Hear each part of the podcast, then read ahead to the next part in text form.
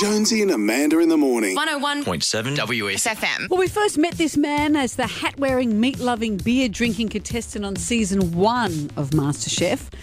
Well known, as we said, as the meat man. Last night he was sent packing after his vegetarian dish, a dish he's cooked hundreds of times at home, missed the mark with the judges. It's Chris Badenoch. Good morning, Chris. Chris, Good morning. How are you? great. So vegetarian. Well, what happened? I know, why, why are you doing no. it? Don't know. Just what the hell? Brain fart central. Was it the same one that you make at home, or did you forget a secret ingredient or something? I think I forgot to add more tears. You needed more tears and, mo- and meat. Maybe you should have put meat in it. Bit of meat, yeah, I know. Well, I just we don't get home delivery hardly ever, so I was like I don't know what to make. And then I thought, well, you know, it'll travel well. It, the meat won't deteriorate if I do a veggie thing, blah blah blah. And yeah, here I am back in Perth. Here you are at home again. Well, we spoke to Danny after she was eliminated, and she, like you, was from a very early season. You were season one. She said Yeah. she she found the stress of this one much harder. That I mean, everyone there has had the experience of MasterChef, but it's that much harder. mu- That much more is expected of you now. Yeah, it's brutal. Um, everybody was shitting themselves, to be honest, when Yeah. they first walked in because everybody's so good, and some the quality of the food is amazing, and the judges are really picking on small things. It's a difference. Uh, a pinch of salt can send you home, or a runny or not gooey egg, you know, like Danny suffered. Um, it's tricky, and everybody's, I think, really feeling that um, that pressure a lot, and you know, everybody's studying and practicing and really trying to get their, their game on. Well, how much has it changed? You're there season one. How much has the cooking changed from then to now? It must be. It must be over the top. It's worlds apart. Well, consider this. We didn't have a fridge or uh, immersion circulators or hibachis or anything back then. We literally had pots and pans, nothing else. You couldn't put an ice cream in the freezer.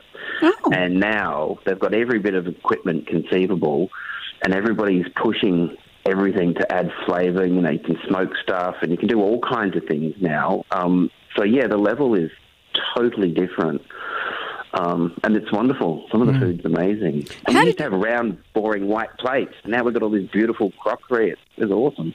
How did you feel? in- Like I think it was episode two where Gordon Ramsay. Episode one was lovely, lovely. Episode two, it was the Gordon we we know and have come to expect. How did you feel with your team and your meat in a way being on the receiving end of that? I didn't phrase that very well, Expected Chris. It, you know, it's just like it wasn't. It wasn't a if. It was a when.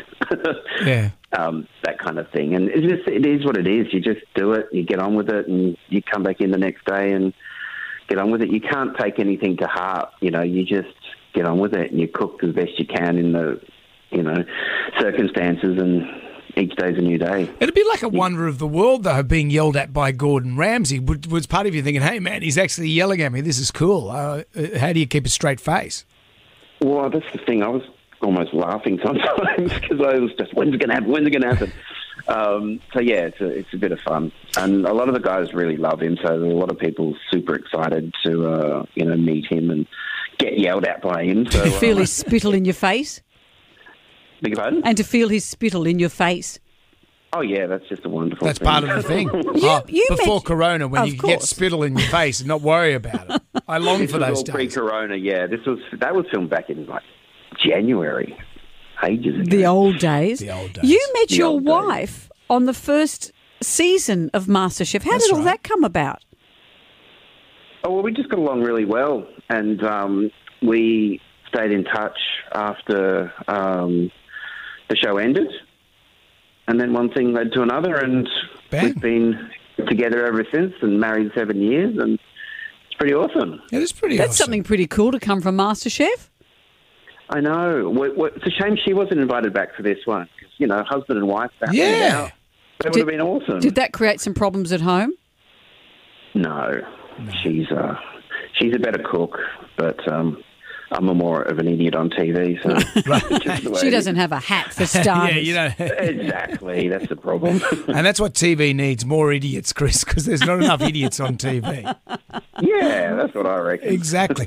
Well, mate, I hope you're having breakfast this morning. I hope it's something meat related this morning. I hope you're eating meat. Yeah, I'll, I'll fire up the hibachi and see what I can do. Oh, and thanks for the hibachi, by the way. Everyone's got to have an hibachi now. Uh, uh, that's the thing. That I you know, gotta we're have. sick of our sous vides. Yeah, you got to Get have onto a hiba- uh, hibachi. get- Sous oh, vide's not cooking. Hibachi, cooking over fire, that's cooking. Get another fire, uh, Chris. Congratulations to you. You're always great entertainment. MasterChef is back tonight, seven thirty on ten.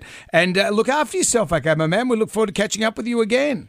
Thanks very much. Great to talk to you guys. Maybe Thank we you, can get you Chris. and Julia on doing something. That'd be cool. No worries.